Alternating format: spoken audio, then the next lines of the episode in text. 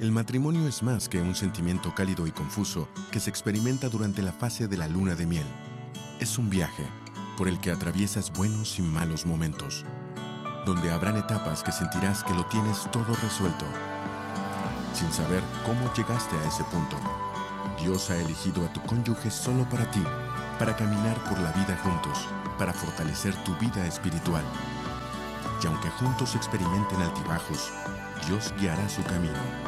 El matrimonio es un regalo precioso. Está destinado a ser disfrutado, apreciado y protegido.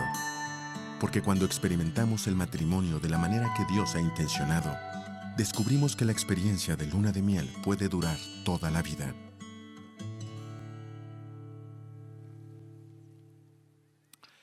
Buenas tardes nuevamente y muchísimas gracias por estar aquí en este domingo donde estamos iniciando esta serie acerca de después de la luna de miel. Pero antes de que entre a la serie, ah, quiero celebrar un par de cosas que a nosotros nos, ha emocionado y que es algo que, realmente podemos ver la mano de Dios con respecto a, ello. Lo, lo, primero es que la semana pasada, durante nuestro evento de Fam Jam, tuvimos 18 nuevas familias que nos visitaron la semana pasada y que por primera ocasión en muchos casos escucharon acerca de Jesús y lo que Él puede hacer para transformar sus vidas. Pero lo que celebramos acerca de eso es que ustedes son los que invitaron a esas familias.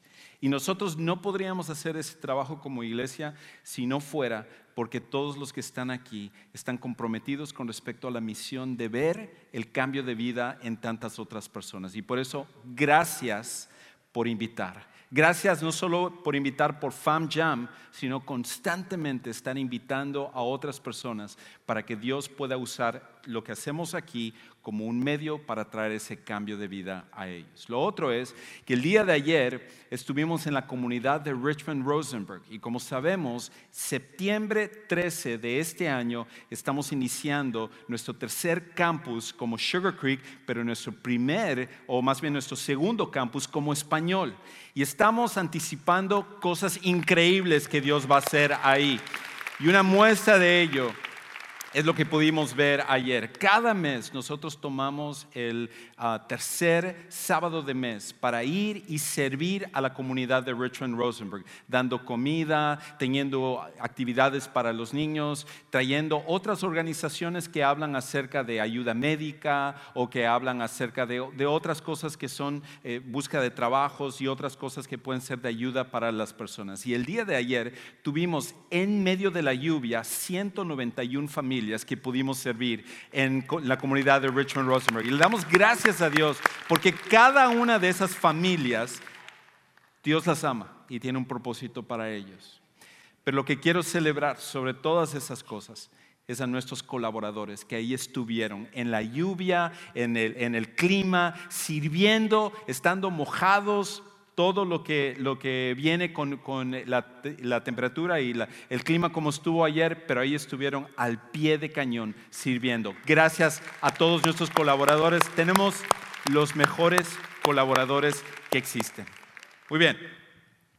Pues habiendo dicho eso, entonces, ahora sí vamos al regaño. No, no es cierto. Ahora, ahora vamos a hablar acerca de esto del matrimonio. De hecho, las siguientes cinco semanas vamos a estar dedicando este tiempo para hablar acerca del matrimonio. Ahora, si tú eres un joven que está aquí, tú no estás casado todavía y tú dices, no me interesa en lo más mínimo esto acerca del matrimonio, espérate unos años porque tú, a ti te va a interesar acerca del matrimonio. De hecho, estaba platicando con uno de nuestros jóvenes el viernes y hace algunos años él, habíamos tenido una plática y él me había dicho, a las muchachas a mí ahorita no tengo interés en ellas y realmente no tengo a alguien en mi vida que me atraiga y todo. El viernes me estaba contando que él conoció a una muchacha y que él ahora quiere casarse. Y ahora él, él dice, quiero saber cómo escoger a la persona correcta para que mi matrimonio pueda estar bien. Ya sea que tú no estés casado en este momento, los principios que vamos a estar viendo en estas siguientes semanas te van a servir a ti hacia el futuro. Muchos de los que están casados quisieran regresar al principio para poder tomar decisiones y hacer las cosas correctas para que hoy en día pudieran disfrutar mejor de su matrimonio. A lo mejor para ti tú eres casado recientemente y tú tienes preguntas acerca del matrimonio. Esta serie vamos a darte herramientas y elementos que te van a ayudar. Y para aquellos que a lo mejor ya tienen más tiempo de estar casados, ya sea 10 años, 20 años, 30 años, 40 años, algunos de los que están aquí dicen, Juan Carlos, por favor, ¿qué me vas a enseñar acerca del matrimonio? Yo he estado casado más tiempo de lo que tú has estado vivo, así que por favor, ¿qué es lo que me vas a venir a enseñar acerca de esto? Pero la realidad es de que sin importar el tiempo de que nosotros tengamos de estar casados, al final de lo que se trata es que cada año que pase nuestro matrimonio sea mejor. De lo que se trata es que nosotros podamos estar cada vez más enamorados y respetando a nuestro cónyuge a medida que van pasando los años en comparación del día que nosotros nos casamos. Y aunque muchas parejas pueden jactarse de tener muchos años de casados, lo que no pueden decir es que se aman más y se respetan más hoy que lo que hicieron cuando tomaron sus votos matrimoniales hace años. Y el plan de Dios para ti y para mí es que el matrimonio, siendo la relación más profunda y más importante que podemos tener entre dos seres humanos, que nosotros lo podamos hacer bien. Que realmente nosotros podamos tomar su diseño, sus principios y ponerlo en práctica para que esto se refleje en medio de nuestro matrimonio. Así que sea donde quiera que tú estés el día de hoy, sea que tu matrimonio esté fuerte o tu matrimonio está colgando de un hilo y a lo mejor estás a punto de separarte o de divorciarte, estos principios que vienen del diseñador del matrimonio, si tú y yo lo ponemos en práctica, puede cambiar radicalmente nuestro matrimonio. Ahora, la mayoría de nosotros cuando nos casamos, nosotros fuimos y disfrutamos de la luna de miel en algunos casos en un lugar tropical, otros a lo mejor fueron a otro lugar, que paisaje hermoso y disfrutar de lo que era el principio de esa relación tan importante. Y muchos creímos que esa etapa de la luna de miel iba a seguir por toda la vida. Qué ilusos éramos en ese momento.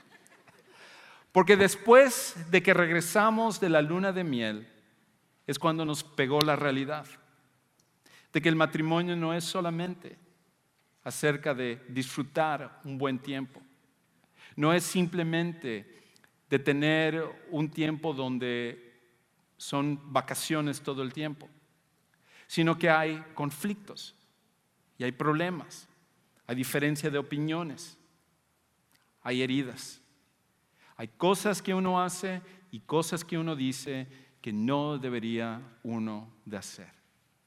Y cuando eso sucede, lo que nos preguntamos es esto. ¿Ahora qué sucede con mi matrimonio? Yo pensé que mi matrimonio iba a ser un cuento de hadas que iba a ser feliz por siempre como lo fue en mi luna de miel. Pero la realidad es que muchas veces eso es diferente. Y en estas semanas lo que vamos a hacer es tomar ciertos principios que nos van a ayudar a encaminarnos hacia donde nosotros necesitamos estar, hacia donde nosotros queremos ver nuestro matrimonio, sin importar dónde nosotros podamos estar el día de hoy. En una, una, predicación que estaremos viendo en, en, unas semanas, vamos a hablar un poco acerca de ciertos mitos que nosotros hemos creído en el matrimonio, que a lo mejor nosotros hemos tomado de películas, hemos tomado de cuentos y nosotros hemos pensado que esa es la realidad con respecto a nuestro matrimonio. Pero hay, hay una cosa, hay un mito que voy a, que voy a mencionar el día de hoy, que, que quizás es el, el más popular, que quizás este, este mito es el que más nosotros creemos y que causa una gran parte del fracaso en nuestros matrimonios. Y tiene que ver con el compromiso. Nosotros muchas veces estamos bajo la ilusión que simplemente comprometernos nos puede garantizar un buen matrimonio. Pero la realidad es esto, que simplemente comprometernos no nos garantiza un gran matrimonio. Simplemente comprometernos no nos garantiza un gran matrimonio. En otras palabras, los votos que tú tomaste el día de tu boda, o si tú eres un joven y estás esperando ese día donde tú vas a, va a venir tu boda y tú te paras ahí al lado de tu, de tu futuro cónyuge, de tu prometido tu prometida, y estás delante de ese pastor y, y tú estás intercambiando los votos eh, ante Dios y ante los testigos y ante todas las personas, piensas que mágicamente algo sucede que simplemente ese compromiso va a cargarte el resto de tu matrimonio. Y eso seguramente fue tu expectativa. Eso es lo que tú y yo muchas veces nosotros pensamos que tenemos que hacer con que nosotros nos comprometamos, con que nosotros prometamos que vamos a ser fiel en las buenas, en las malas, salud, enfermedad, riqueza, pobreza, hasta que la muerte nos separe. Vamos a amarnos en todo momento. Yo estoy prometido. Tú fuiste súper sincero cuando dijiste esas palabras. Pero ¿qué ha pasado desde ese entonces? La, la relación, el matrimonio, no ha sido el reflejo de eso. ¿Por qué? Comprometernos no es suficiente. Prometer las cosas no garantiza tener un gran matrimonio. Y tú y yo lo sabemos, porque cuántas veces nos hemos comprometido con cosas. Lo hacemos con todo nuestro corazón, lo hacemos con todo nuestro empeño, pero en algún momento nosotros fracasamos. Nos comprometemos a bajar de peso, nos comprometemos a comer más saludable, nos comprometemos a estudiar más, a leer más, a dedicarnos más a, a las cosas que sabemos que son importantes. Nos comprometemos a pasar más tiempo con nuestra familia, nos comprometemos a pasar menos tiempo en el trabajo y todas estas cosas, a medida que va pasando el tiempo, nosotros nos vamos desviando, porque el compromiso no es suficiente. Comprometernos, aunque haya sido con la mejor intención, con toda sinceridad, no garantiza que alguien va a tener un buen matrimonio. Un gran matrimonio al final es el resultado de un gran trabajo. Un gran matrimonio es el resultado de un gran trabajo. Y por eso, cada vez que tú veas una pareja que tal parece como que eh, eh, ellos son la pareja más feliz del mundo, tú los ves y ves la manera como el esposo trata a la esposa, ves la manera como la esposa cada vez que voltea a ver a su esposo, lo hace con esos ojos, así con chispas en, los ojos, y, tú dices, caramba, eso no es lo que yo estoy viendo en, mi matrimonio. Esta, esta, pareja, ¿cómo quisiera yo ser más como ellos? Tú los conoces, tú tienes eh, alguna pareja que tú conoces que tú dices, wow, ¿cómo quisiera que mi esposo fuera más así? ¿Cómo quisiera que mi esposa fuera más así? Que nosotros pudiéramos ser más una pareja, un matrimonio que fuera feliz. Y nosotros pensamos que simplemente esas parejas se conocieron, se conectaron y ¡pum! Todo cayó en su lugar. Pero eso nunca es así. Cada vez que tú veas un matrimonio que está bien, cada vez que tú veas un gran matrimonio, siempre va a ser el resultado de un gran trabajo. Siempre va a ser el resultado de un trabajo comprometido. Porque, de hecho, cuando tomas a dos personas que son diferentes y los unes en la relación más profunda que existe, que es el matrimonio, se necesita de mucho trabajo para que esa relación pueda funcionar. Y por eso, en tu matrimonio y en mi matrimonio, la clave tiene que ser el trabajo que nosotros invertimos para que ese matrimonio pueda ser un gran trabajo. Nunca va a suceder simplemente leyendo un libro, tomando un curso, viendo un video en YouTube, simplemente comprometiéndonos. Las cosas no funcionan de esa manera. Todo lo que está bien siempre es el resultado de un gran esfuerzo, de un gran trabajo y el matrimonio no es ninguna diferencia.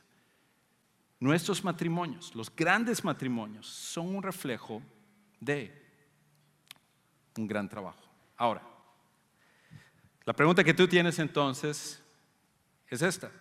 Ok, Juan Carlos, yo estoy dispuesto a, trabajar en mi matrimonio. Ahorita quisiera, hay cosas que tengo que hacer. Mi, esposa cada rato me está diciendo que tengo que cambiar, que tengo que ser diferente. Mi esposo dice que yo necesito ser más así. Y, y ahorita nosotros estamos hablando de separarnos, de divorciarnos o, o, quiero ver que mi matrimonio sea diferente, así que estoy dispuesto a hacer ese gran trabajo, pero la realidad es esto, no sé qué es lo que tengo que hacer. No sé qué es lo que, dónde tengo que comenzar. Tengo que ir a ver a un consejero, tengo que ir a ver a un pastor, tengo que ir a ver a un terapista de parejas. ¿Qué es lo que tengo que hacer para que ese gran trabajo empiece a darse en este momento? Y creo que el punto de comienzo para todos nosotros, punto de partida, o otra manera de, de decirlo, el componente indispensable del matrimonio y de hecho de todas las relaciones, el componente indispensable de todas las buenas relaciones es la confianza. El componente indispensable de todas las buenas relaciones es la confianza. Si no hay confianza, una relación no puede estar bien. Y ese es el punto de partida para ti y para mí esta semana. Ahora, como dije, cada semana vamos a estar viendo un elemento, no necesitas precipitarte o apresurar y tratar de hacer lo que quizás no has hecho en estos años. Lo que tú y yo tenemos que hacer, tal como sucede con el ejercicio, es poco a poco ir ejercitándonos para poder ver resultados. Porque las veces que tú y yo nos emocionamos con el, con el ejercicio y vamos, hacemos todas las máquinas del gimnasio, principio de año, vamos a bajar de peso, vamos a estar en forma y todo, al día siguiente ni siquiera podemos levantarnos de la cama. Y eso es lo que va a pasar en tu matrimonio si tú simplemente agarras toda una lista de cosas y estás diciendo, ok, uno, ya estoy haciendo eso, este voy a hacer, este voy a hacer. No, no, no, no. El primer punto, el primer lugar donde tú y yo tenemos que comenzar es con la confianza. La confianza. Porque toda buena relación necesita la confianza como ese componente indispensable. Y esto no es solamente en el matrimonio, es en cualquier relación. Cuando tú escoges a un doctor para ir a consultar, la confianza es el punto más importante para encontrar ese doctor. Por eso tú le preguntas a algún amigo, por eso tú te subes al internet y ves los reviews para ver qué es lo que otros han dicho e, acerca de ese doctor, porque ¿pondrías tu vida en las manos de una persona en la cual no puedes confiar? No, todos nosotros escogemos a un doctor basado en la confianza que nosotros tengamos en su capacidad. Lo mismo sucede con un banco. ¿Por qué depositas el dinero en el banco donde tú lo tienes? La razón es porque confías que ese banco va a mantener apropiadamente el dinero. Si tú sospecharas que ese banco no va a cumplir con su palabra, que ese banco va de alguna manera a tomarse los fondos que tú has depositado, lo más seguro es que tú quitarías tu dinero de ese lugar. Porque la confianza es básica para poder tener la relación con ese banco. Lo mismo con un mecánico, lo mismo con un contador, lo mismo con tu jefe, lo mismo con el lugar donde trabajas. Todo al final es un resultado de la confianza que tengamos. La confianza es ese componente indispensable para que las relaciones puedan funcionar adecuadamente. Estaba viendo un, libro que fue muy exitoso hace algunos años que tiene que ver con el liderazgo y, se llamaba o se llama uh, the, Trust Edge o um, la ayuda de, este, la confianza. Y, el autor en este libro hablaba acerca de cómo de todas las cosas que funcionan para los líderes, pero en realidad para cualquier aspecto de la vida, es la confianza. De hecho, en, una, en una parte del libro, él dice esto, que la confianza es la divisa que nosotros utilizamos para los negocios y las relaciones. La confianza es la divisa que todos usamos para el, para los negocios y para las relaciones. Y él inclusive hablaba acerca de un estudio que, había hecho donde 91% de las personas determinaban tener una relación con algún negocio, con, con, alguna, alguna empresa, alguna tienda donde tú vas, basado en la confianza que tú tengas en esa empresa. Pero lo que es increíble es que esto de la confianza lo pensamos para todas estas áreas, pero lo hemos desconectado de la relación más importante de nuestras vidas, que es el matrimonio. Cuando se trata acerca del matrimonio, el problema es que muchos matrimonios están sufriendo por el hecho de que nunca han desarrollado esa confianza. De que muchos matrimonios al final fracasan porque no han desarrollado la confianza necesaria. Muchos matrimonios al final fracasan porque no han desarrollado la confianza necesaria. Ahora, no solamente esto de la confianza es importante para todas estas relaciones como el matrimonio, sino que inclusive como seguidores de Jesús nosotros tenemos que recordar también que inclusive en nuestra relación con Dios la confianza es absolutamente necesaria. De hecho, el autor de los proverbios, el rey Salomón, en uno de los proverbios más populares, más conocidos que existe, y el libro de Proverbios era un libro que, que Salomón escribió para su hijo, dándole consejos que estuvieran alineados a lo que Dios quería para que él hiciera bien las cosas en su vida. Por eso es un excelente libro que tú y yo podemos estudiar, que podemos memorizar, que podemos enseñar a nuestros hijos y a otras personas. Y él, al principio de este libro, él comienza diciendo esto en Proverbios 3:5. Confía en el Señor con todo tu corazón y no te apoyes en tu propio entendimiento. En otras palabras, hasta en tu relación con Dios, la confianza es el punto de partida. Si tú no tienes confianza en Dios, no puedes tener una relación con Dios. Dios lo primero que nos dice cuando nos, acercamos a Él es que Él dice esto, confía en mí, confía en mí. Cuando llamó a, a Abraham en el Antiguo Testamento, le dijo, confía en mí. A Moisés, confía en mí. Y es lo mismo que nos dice a nosotros. Porque toda relación tiene ese componente indispensable que es la confianza. Y el matrimonio es de la misma forma. De hecho, es interesante la palabra que se usa en el hebreo original, en este proverbio 3.5, eh, donde, donde habla y usa la palabra confianza como un sinónimo o una manera de entenderlo de descuido descuido. Y tú dirás, ¿qué tiene que ver la confianza con el descuido? Y tiene que ver en el sentido este, que cuando tú confías en una persona, cuando esa persona se ha ganado tu confianza, cuando esa persona ha mostrado ser alguien en el cual tú puedes confiar, no tienes que estar siempre vigilante de esa persona, sino que hasta cierto punto puedes quitar las manos acerca del área donde tú donde ellos son responsables y Tú puedes descuidar esa área sabiendo que esa persona es digna de tu confianza. Esa es la palabra que se usa para describir nuestra relación con Dios. Y en ese mismo sentido es lo que nosotros necesitamos desarrollar cuando se trata acerca de nuestros matrimonios. Necesitamos desarrollar una verdadera confianza en nuestra relación con nuestra pareja. Entonces, por eso muchos matrimonios, como dije, fracasan porque no han desarrollado la confianza necesaria. Salomón, en el mismo libro de los Proverbios, en la última parte de los Proverbios, es, increíble cómo él desarrolla todas estas ideas, esta sabiduría de lo que se trata de, seguir a Dios. Llega hacia el final de este libro, en el, en el capítulo 31, y en, el último, en la última parte de este libro, él habla acerca de lo que ahora nosotros conocemos famosamente como la descripción de la mujer virtuosa.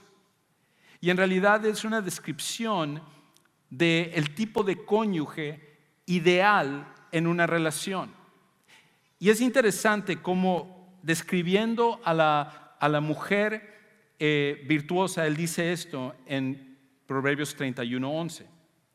En ella confía el corazón de su marido y no carecerá de ganancias. Hoy en día, nuestro énfasis es en tantas cosas diferentes menos en la confianza. Ponemos un sobreénfasis en la belleza. Ponemos un sobreénfasis en tener el peso correcto. Ponemos un sobreénfasis en mantener nuestro cabello, en pintar nuestras canas, en quitar nuestras arrugas y mantener nuestra juventud y nuestro aspecto. Y tenemos tantos, tantas maneras de hacerlo hoy en día que uno esperaría que los matrimonios estarían cada vez mejor debido a todo esto. Pero lo que vemos por los estudios y las estadísticas es que los matrimonios cada vez sufren más. Porque nuestra sociedad ha puesto un énfasis sobre lo de afuera. Ahora, lo de afuera es importante, no estoy yo menospreciando eso. Pero lo más importante, más que lo externo, es lo que nosotros desarrollamos en nuestro corazón, en nuestro interior.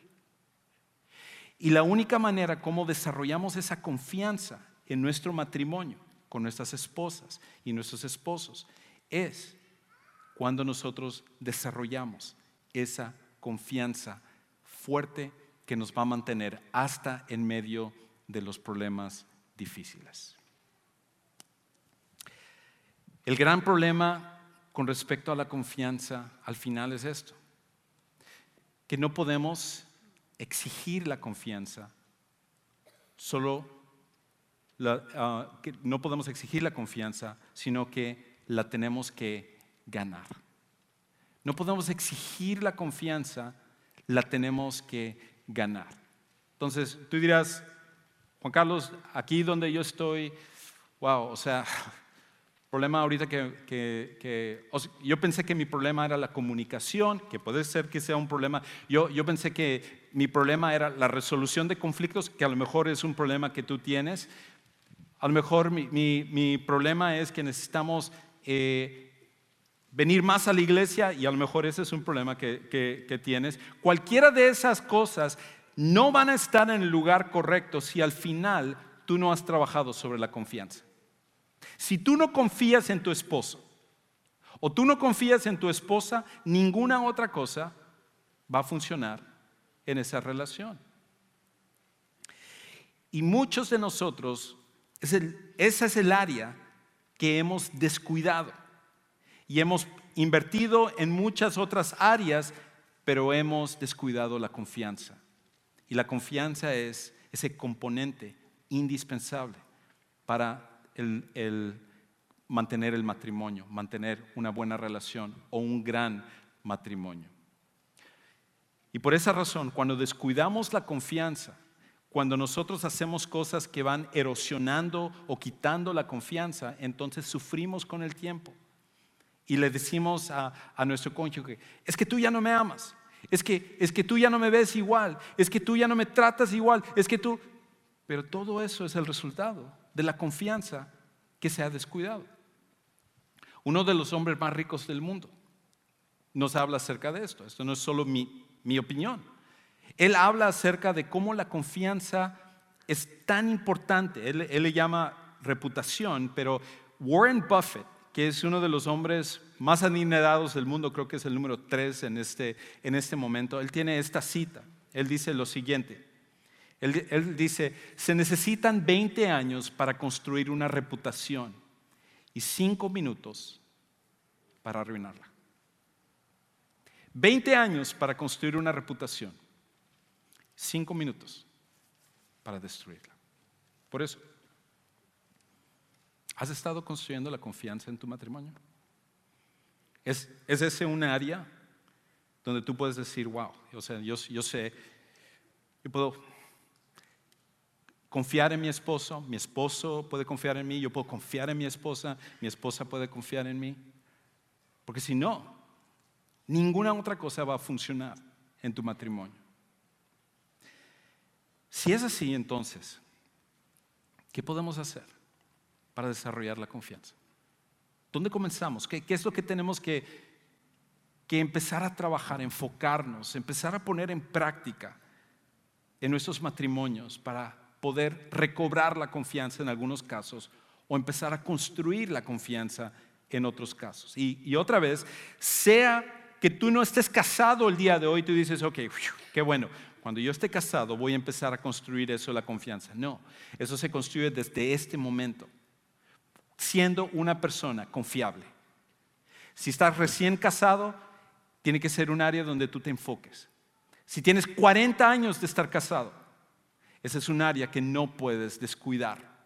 Todos nosotros tenemos que enfocarnos sobre el construir o reconstruir la confianza en nuestras vidas. Entonces, hay tres cosas que nosotros podemos hacer, tres áreas donde nosotros necesitamos poner nuestro enfoque, nuestra atención y, constantemente estar trabajando para reconstruir o construir la confianza en nuestros matrimonios.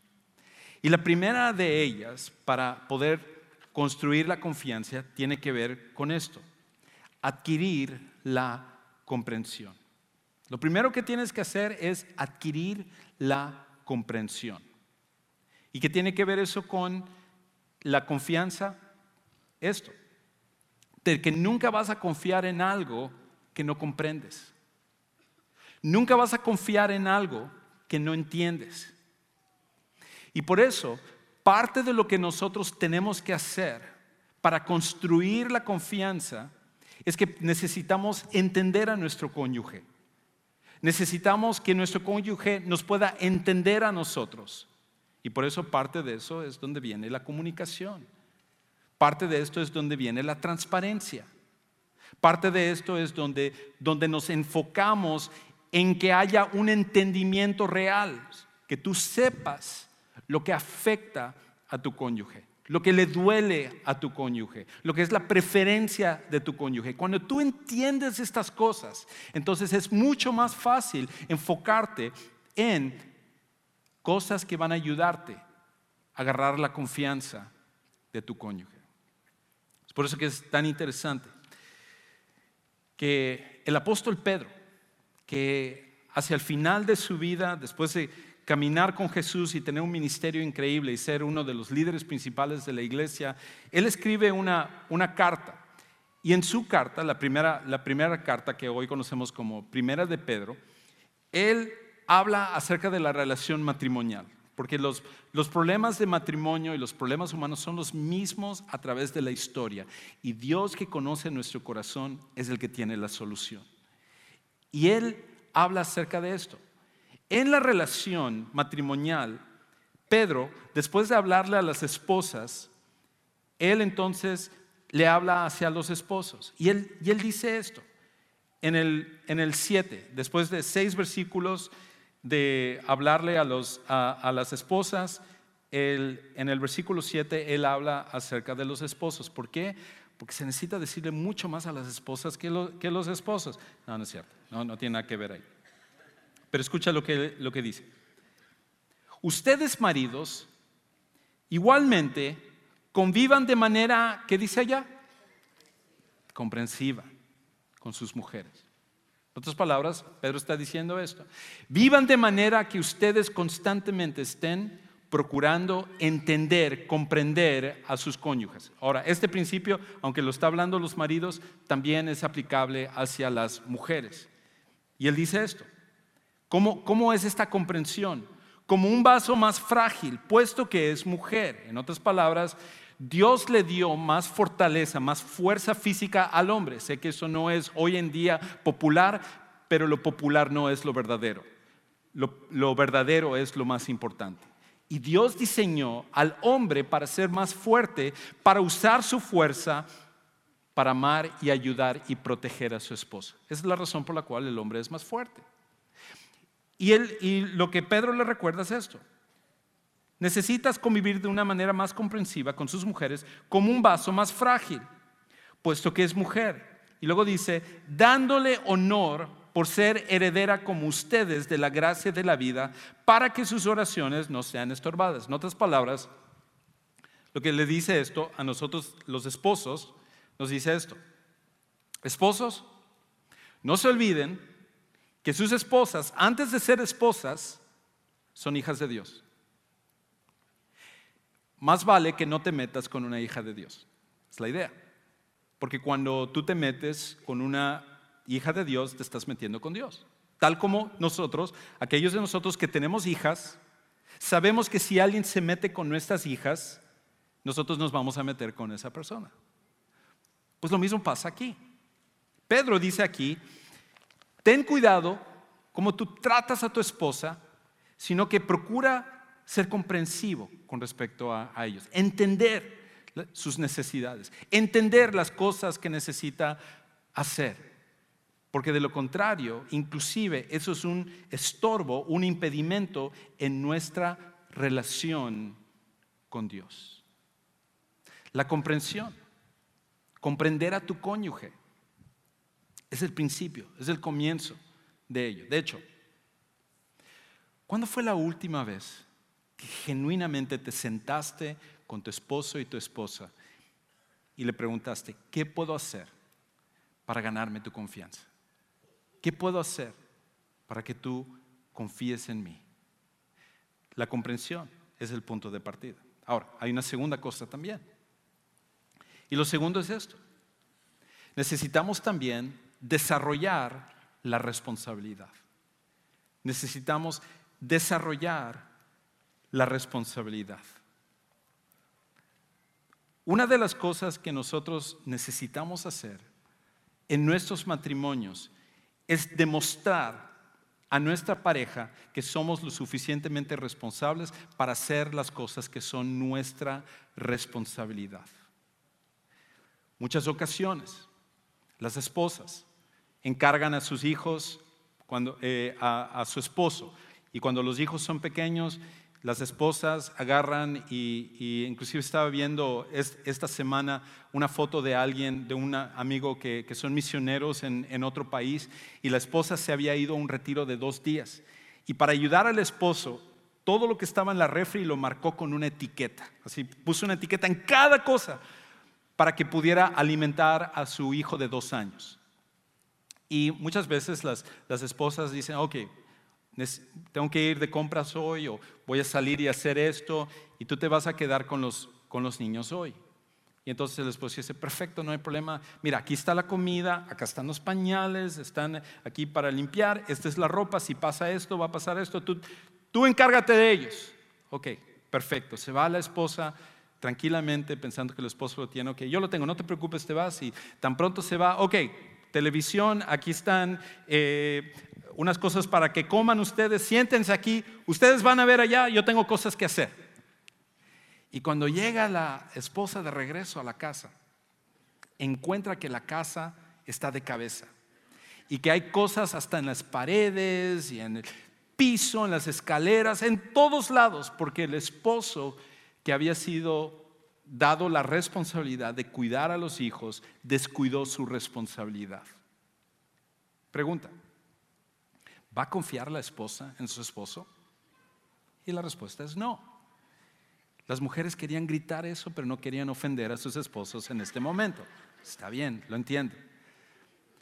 Pero cuando tú encargas a tu cónyuge con algo y no lo hace, eso es algo que va quitando la confianza. Muchas veces los esposos le confían la tarjeta de crédito a la esposa. Ahorita sí las risas fueron más altas, más fuertes. Y la idea es de que, ok, ¿sabes cuánto tenemos en, el banco? Aquí está la tarjeta, necesitas ir y, y mágicamente aparecen unas compras extras en la tarjeta de crédito porque obviamente se entiende que había que renovar el vestuario. ¿Qué es lo que esperan los esposos? ¿Que uno va a usar los mismos 10 vestidos que uno siempre usa? No. Y entonces eso causa fricción causa pelea y el esposo reclama a la esposa de que no puede confiar en ella con respecto a las finanzas dentro de la casa. Como ese hay muchos ejemplos. Y la cosa es. ¿Puedes tú genuinamente decir que has mostrado ser responsable en tu matrimonio? ¿Que tú te encargas de las cosas que te competen a ti y lo haces bien, de manera que tu esposo o tu esposa pueden decir, ok, yo sé que esta es una... Ella, ella tiene control sobre esto, ella tiene está encargado de esto y lo hace muy bien, tú y yo necesitamos mostrar que somos responsables. Y si hay áreas donde nuestro cónyuge nos ha dicho, es que, es que no haces bien esto, eres irresponsable en, esas, en, en esto, tú y yo tenemos que enfocarnos sobre eso. Porque si mostramos irresponsabilidad, nunca podemos ganar la confianza. Nunca podemos ganar la confianza. Y en todas las relaciones sucede de esa manera. En tu trabajo, si tú haces un mal trabajo, tu jefe no te va a poner al frente de algo si muestras ser irresponsable. Todas las relaciones suceden de esta manera. ¿Eres tú responsable en tu relación con las cosas que se esperan de ti? Lo tercero y lo último. Y lo que necesitamos también es mostrar una trayectoria. Mostrar una trayectoria. En otras palabras, necesitamos ir construyendo una reputación o una trayectoria en la que a través de los años nuestra esposa, nuestro esposo puede decir, no, mi esposo, yo, sé que puedo confiar en él. Mi esposa, yo sé que puedo confiar en ella. ¿Por qué? Porque siempre lo ha hecho. Porque siempre ha mostrado esta responsabilidad. El tiempo es lo que demuestra que nosotros podemos ser personas de confianza. Y me encanta lo que, lo que un político eh, republicano hace años eh, dijo, él, era un, representante que se llama Lincoln Chafee. Y él, él, dice esto con respecto a, construir la confianza. La confianza se construye con la consistencia. La confianza se construye con la consistencia. Que tú hagas las cosas que debes de hacer entonces, con el paso del tiempo, tú automáticamente vas ganando esa confianza. Pablo, él escribió acerca de esto en su relación con Dios y él, él dice esto en 2 de Timoteo 1:12. Por eso mismo estoy sufriendo ahora, y él estaba escribiendo esto a su hijo espiritual, y él dice esto, pero no me avergüenzo de lo que me pasa, porque yo sé bien en quién he puesto mi confianza. Conozco muy bien que puedo confiar en Dios. Y Él dice esto. Estoy seguro que Él tiene poder para hacer que la buena noticia se siga anunciando hasta que llegue el fin del mundo. ¿Por qué Pablo podía decir esto? Porque vez tras vez Dios había tenido una reputación, había tenido una trayectoria donde cada vez que Pablo necesitaba algo, Dios estaba ahí para hacer lo que él tenía que hacer. Y eso es lo que nosotros necesitamos desarrollar en nuestras relaciones también, en nuestros matrimonios, desarrollar esa trayectoria. La confianza va a ser ese componente indispensable para tu matrimonio. Y el día de hoy, tú puedes comenzar trabajando en ella. Ahora, Para poder hacer esto, el cambio tiene que venir con nosotros primero. Nuestros matrimonios no cambian hasta que nosotros no cambiemos. Y el cambio solo viene cuando conocemos a Jesús como nuestro Salvador personal. Y quizás en esta tarde tú has venido aquí con la esperanza de escuchar algo que pueda cambiar tu matrimonio, pero al final no podemos construir la confianza si primero no conocemos a Dios a través de Jesús. Y la Biblia nos dice que Dios nos amó tanto a nosotros siendo santo, siendo justo, siendo perfecto, que Él decidió bajar a este mundo, hacerse hombre, para ganar nuestra confianza de una forma visible, aunque ya teníamos toda la evidencia para confiar en Él, pero lo hizo en la persona de Jesús. Y Jesús respondió viviendo la vida perfecta y muriendo la muerte que no merecía y resucitando con el poder que Él ofrece para cambiar tu vida y mi vida también. Y por eso si en esta tarde, para ti, tú nunca has conocido a Jesús como tu Salvador personal, hoy es el día que lo puedes hacer. De verdad, que ese es el primer paso para que tu matrimonio pueda ser diferente. Y en unos minutos que terminemos este servicio yendo por esas puertas atrás, hacia tu derecha, hay un lugar que llamamos el Next Step Center en español, donde tenemos gente que va a estar allá, que quieren orar por ti, que quieren responder preguntas, que quieren ayudarte a tomar la decisión de conocer a Jesús como tu Salvador personal. ¿Por qué no oramos? Padre, gracias porque tú eres el diseñador del matrimonio y tú amas nuestros matrimonios. Donde quiera que estemos el día de hoy, si estamos en problemas o hay un buen matrimonio, pero que puede ser aún mejor, queremos rendirnos a ti y pedirte que tú obres en nosotros y que tú transformes nuestros matrimonios. Pido por aquellos que van a casarse en el futuro, para que puedan empezar a poner en práctica este principio de ser personas confiables para construir la confianza en sus matrimonios el día de mañana. Todo al final viene por la confianza. Y gracias porque podemos confiar plenamente en ti, en todos los aspectos, incluyendo el hecho que tú nos escuchas.